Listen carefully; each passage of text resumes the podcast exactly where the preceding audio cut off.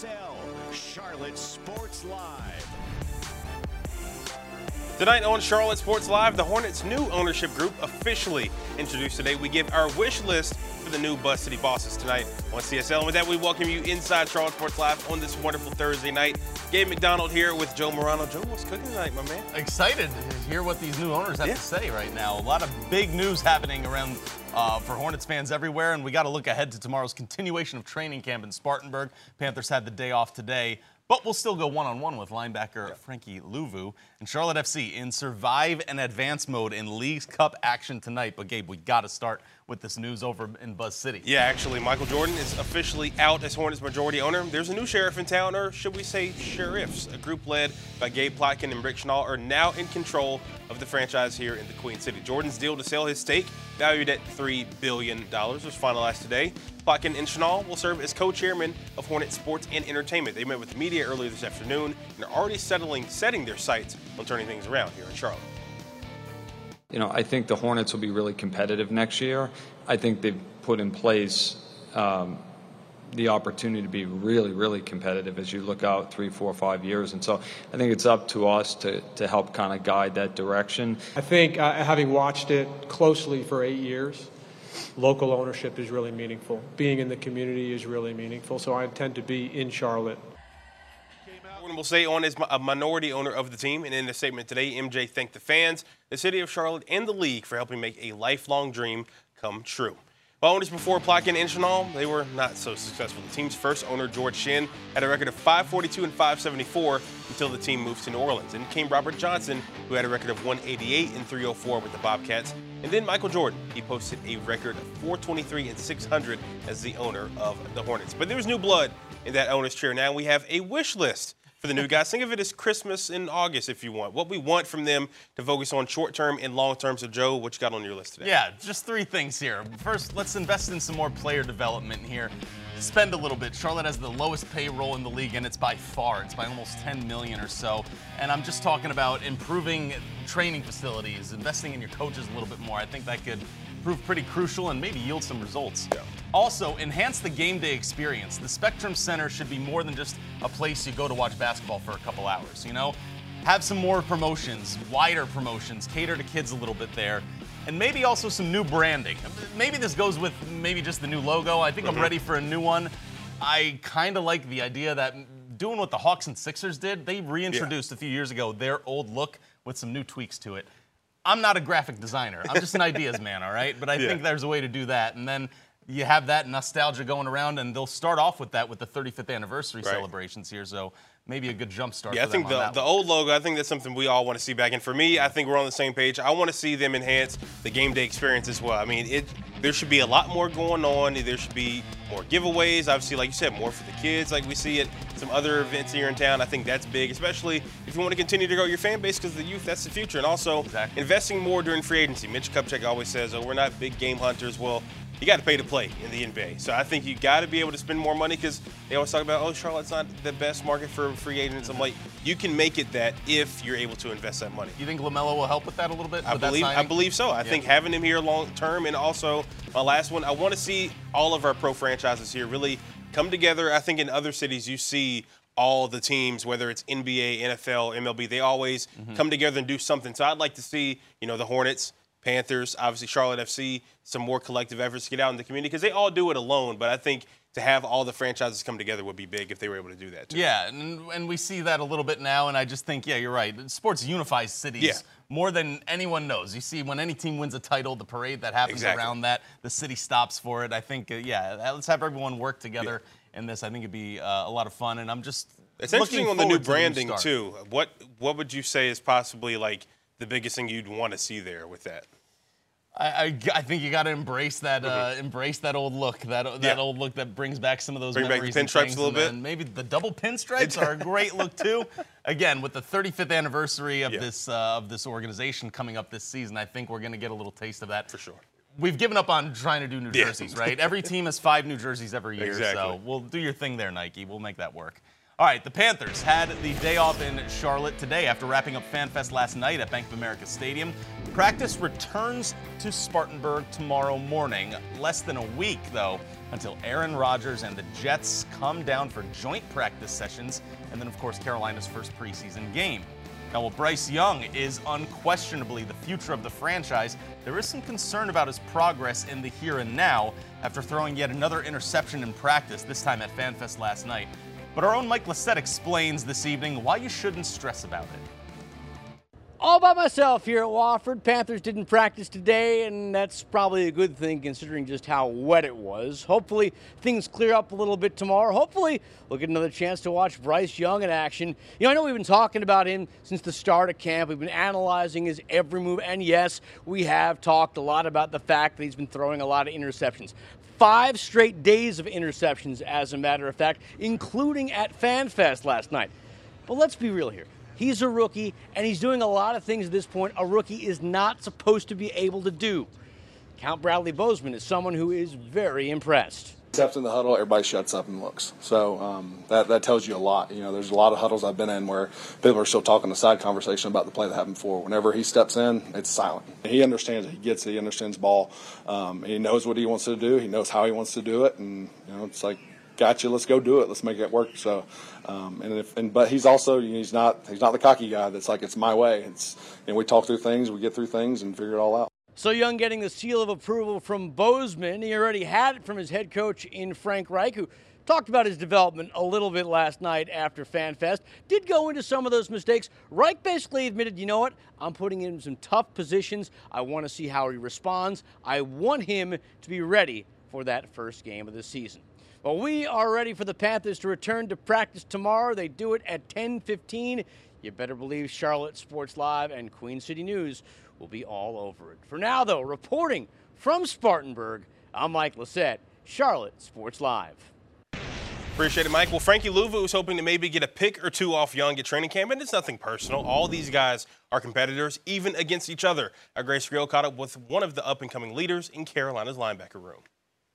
All right, we're here at training camp with Frankie Luvu, and first off, congratulations are in order. American citizen this offseason, how good does that feel? Man, it's a blessing. It's been something I've been wanting to do for my parents, sponsoring them and getting that citizenship, man.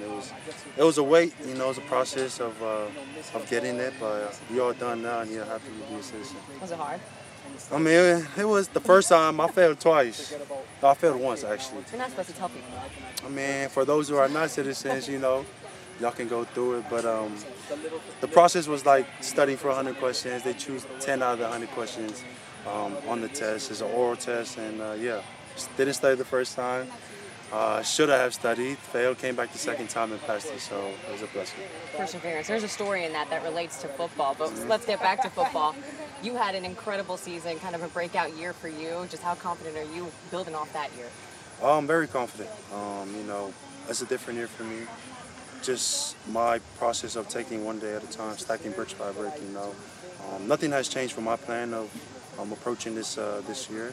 I know it's new coaching staff and everything. They're finding ways, and I love the way, you know, everything has been going. And like I said, I'm just new year, new beginnings, new opportunities, open doors for me, just trying to, you know, probably perform more and produce more than what I did last year. Well, we're starting to get into the meat here at camp. Do you expect your role to change in this new defense?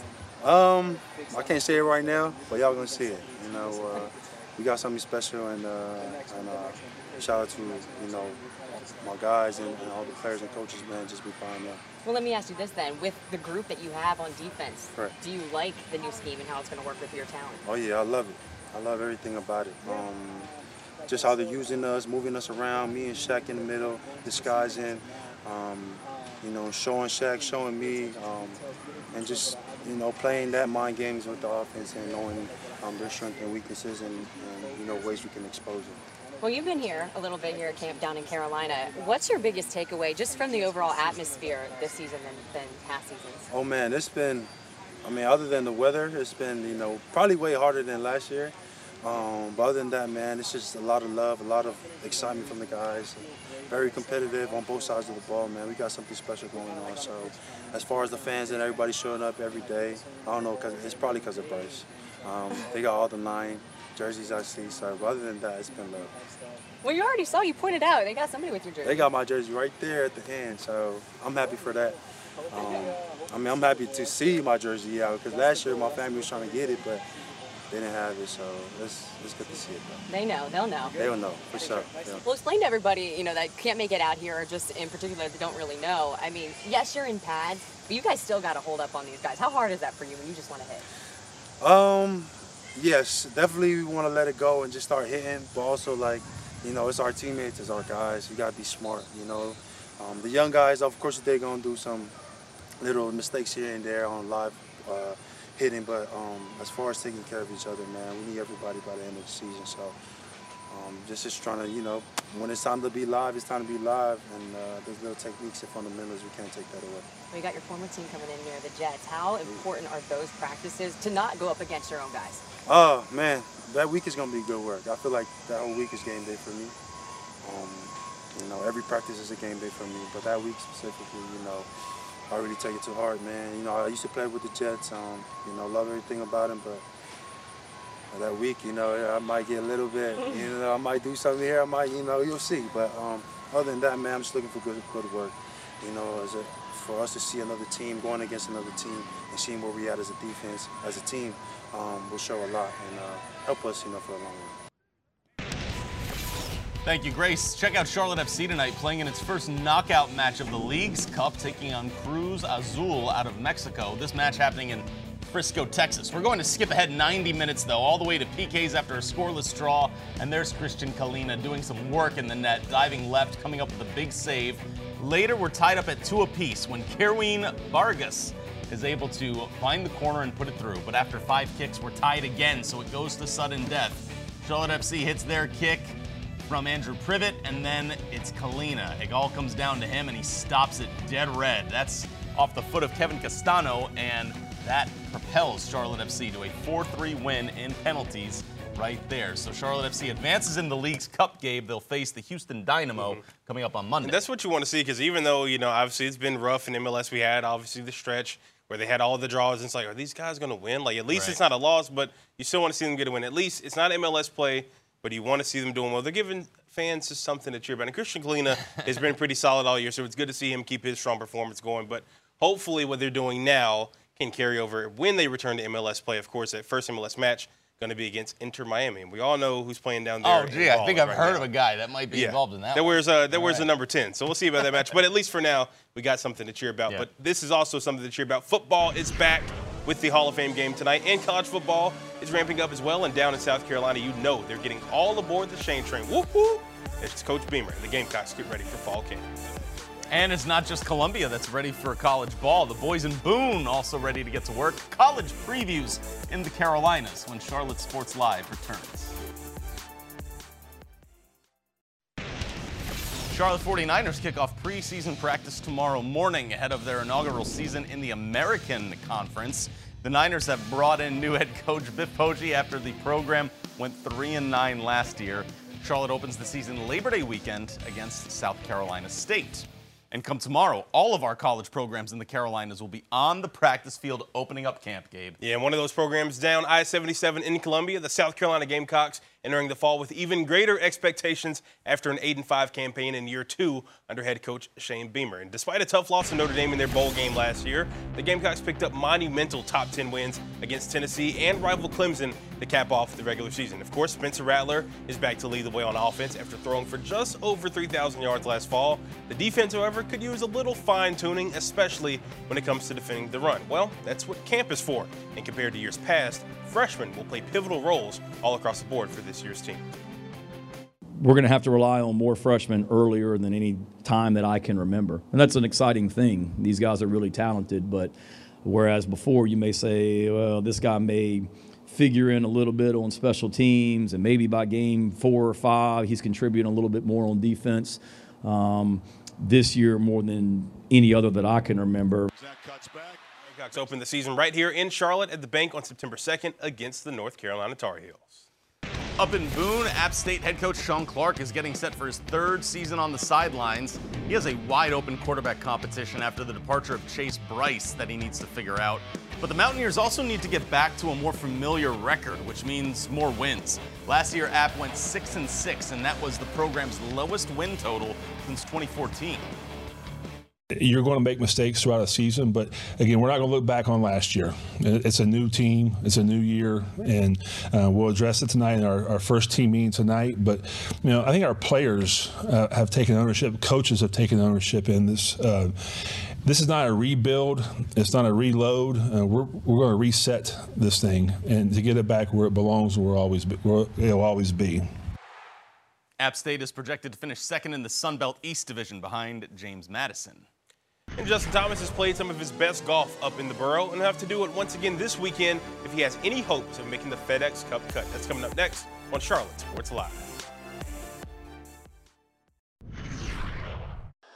Once you make it to finals, you feel like you're already in. It is really hard to make this team on your first try. It just is, because they're so talented. When you get that email and your name's not on the list, I think it kind of added a layer not making it. I respect the fact that I haven't done it. There are people that are on their 4th or 5th audition. To not give up and to come back shows that you wanted. It shows that you were determined. The timing has to be right for them, right? It has to be the right team for them to be on. Now I have that chip on my shoulder, kind of in the best way of I've unfinished business. I gotta go back and I gotta get my place. How could I not want to be a part of this? How bad do you want it?